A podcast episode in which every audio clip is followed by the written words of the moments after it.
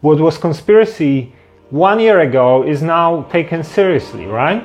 Okay, so you connect the dots. You have one of very few shows that is still really giving voices to different opinions where everything else is scripted, you know, there is always push on one side of the story. And this one single guy is actually getting more popularity than most of these media outlets combined, and suddenly there is an attack on him. And now,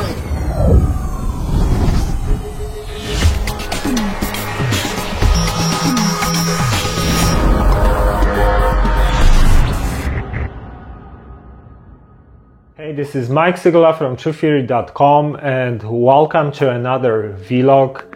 So today let's talk about Joe Rogan why everyone is trying to cancel Joe Rogan.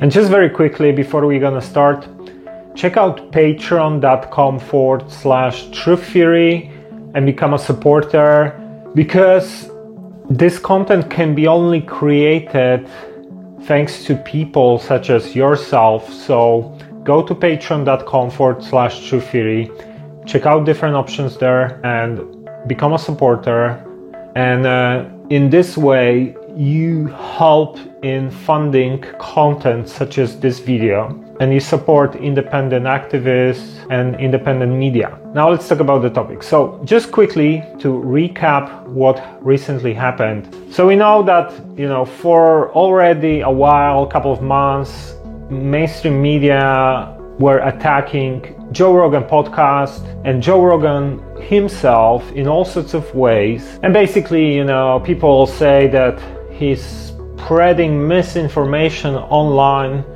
or that he's an anti vaxxer or whatever. So, a, a, lot of the criticism is around some of the guests that he had on his show that have alternative perspective on the whole COVID situation, right? But very recently, this whole situation developed into a completely new, full blown attack where literally this became one of the most talked about stories in recent weeks. And this really peaked when Neil Young, American Canadian singer, said that he wants his music pulled out from Spotify because Spotify is promoting Joe Rogan, because Joe Rogan is spreading misinformation, etc. Right? And it's important to mention that currently Joe Rogan podcast or Joe Rogan experience is exclusively hosted on Spotify. Okay, so here is exactly what Neil Young said. I want you to let Spotify know immediately today that I want all my music off their platform he continued, they can have Rogan or Young, not both. And then this escalated, and uh, more artists announced that they want their music out of Spotify. And this spread through the news and mainstream media, which resulted in Spotify share price going down. So it created a lot of mess on all levels. Okay, so let's unpack what's happening here step by step. So we have the Joe Rogan Experience, a podcast with over 1,700 episodes exclusively st- streamed on Spotify, and Spotify allegedly paid 100 million bucks roughly to get Joe Rogan to join Spotify exclusively. And really, the podcast interviews all sorts of fascinating figures in all different fields, often people with alternative views, so it's unscripted. And some of the episodes got tens of millions of views. So imagine the power here, right?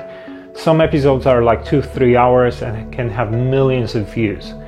That's extremely rare for anything of this length where we're talking about you know podcasts interviews uh, shows another interesting thing is that really joe built this media empire on his own and maybe with like two other assistants just using virality aspects of social media, YouTube, etc. Right now, on the other hand, mainstream media shows and outlets are in constant decline while more and more people want to listen to unscripted conversations with people who have just different opinions. And the funny thing is, CNN has been in decline and they are one of the biggest outlets attacking Joe on a regular basis. Not only his show is more popular than a lot of these mainstream media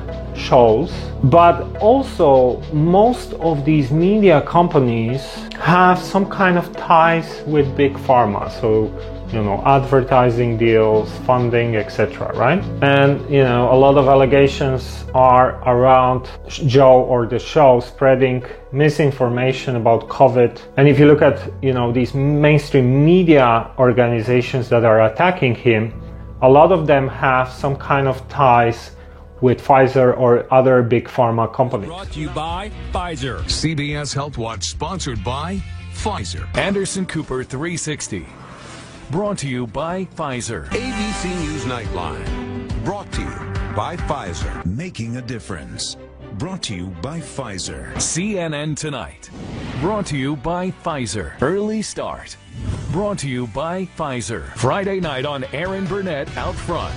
Brought to you by Pfizer. This week with George Stephanopoulos is brought to you by Pfizer. This weather report brought to you by Pfizer. Today's countdown to the royal wedding is brought to you by Pfizer. And now a CBS Sports Update brought to you by Pfizer. Meet the Press Data Download brought to you by Pfizer. This portion of CBS This Morning sponsored by Pfizer. On how to find the hidden sugars in the American family diet sponsored by Pfizer. Now, another interesting piece of information is that a lot of people started pointing out that, for example, James C. Smith, former CEO of Thomson Reuters and currently a chairman, is on the board of Pfizer. So I'm not gonna say there is any relationship between this fact, but you connect the dots.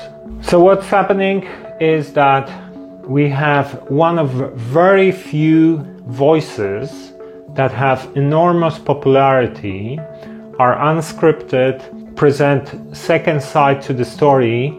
They give voice to experts on different sides who often do not fully agree with the mainstream narrative. And a lot of these experts are top experts in their fields, you know, people with impressive credentials. The thing is that these topics are very complex. So people should be allowed to hear opinions and different viewpoints, right? You know, if you aren't allowed to hear an opinion of some experts on a topic that is complex, not black or white, then you are not really living in a free world. And uh, interesting thing that actually Joe pointed he said something like this the, the problem with the term misinformation is that a lot of the things that initially were considered misinformation are now taken seriously, right? So, for example, if you look at the beginning of the pandemic, everyone was saying that the origins of the virus are from the wet market, right? And if anyone said anything else, like for example, another idea was that maybe it's a leak from the lab, then immediately people were called conspiracy theorists, censored, etc. And you know, one year later, a couple of months later, Biden is openly talking about this other option as a possibility. So, what was conspiracy one year ago is now taken seriously, right? Okay, so you connect the dots. You have one of very few shows that is still really giving voices to different opinions where everything else is scripted, you know, there is always push on one side of the story. And this one single guy is actually getting more popularity than most of these media outlets combined, and suddenly there is an attack on him. Another interesting thing recently is that around the same time when there is an, an attack on Joe Rogan podcast, some videos emerge where he was actually using the N word and using some racial slurs, and suddenly the attention goes into, you know, on a different side, calling him a racist, right? So, such a interesting coincidence that this didn't come out last year or two years ago or six months ago, but at the same time when he's already getting attacked from every way possible, right? Interesting coincidence. Most of what he said was taken out of context, but you know, people don't look into that. They're gonna read these headlines that say, oh, Joe Rogan's racist whatever, he's using the N word. And straight away, that creates even more hate and willingness to cancel him. Obviously, he apologized. There is true that he had at least one incident where he sounded racist when he was talking about some incident in Philadelphia. But that's a clip from 11 years ago. He apologized publicly. He said he has not been using these kind of words for very long time. But still, you know, this escalated into now everyone trying to cancel him. And you see, the problem with cancel culture is that that most of these people that want to cancel him are probably not saints themselves, right? You know, most adults have things that maybe they are ashamed of, maybe they did something 10 years ago, 5 years ago. So, no one is perfect, right? You cannot look at someone because of one thing or two things or something that this person did 10 years ago and suddenly you just hate this person, you don't agree with anything, you want them out. This is not how things should work, right? How about we look at everything as a whole, right? So think about how many good things he did, how many bad things or whatever, things that you can point something out, and look at him as a whole, you know? He inspired millions of people to take care of their health. He gave voices to people exposing corruption, exposing how wars are staged.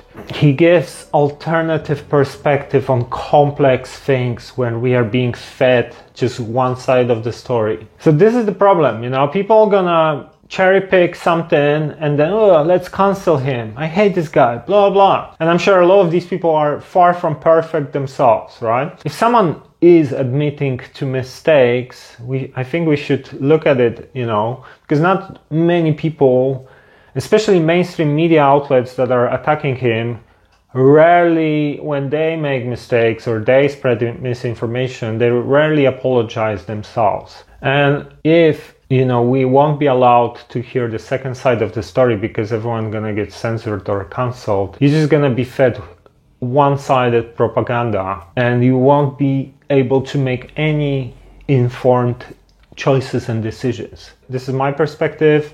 I'm just giving you some bits of information here to look at it more objectively, but it's up to you to do your own research, to check what's going on.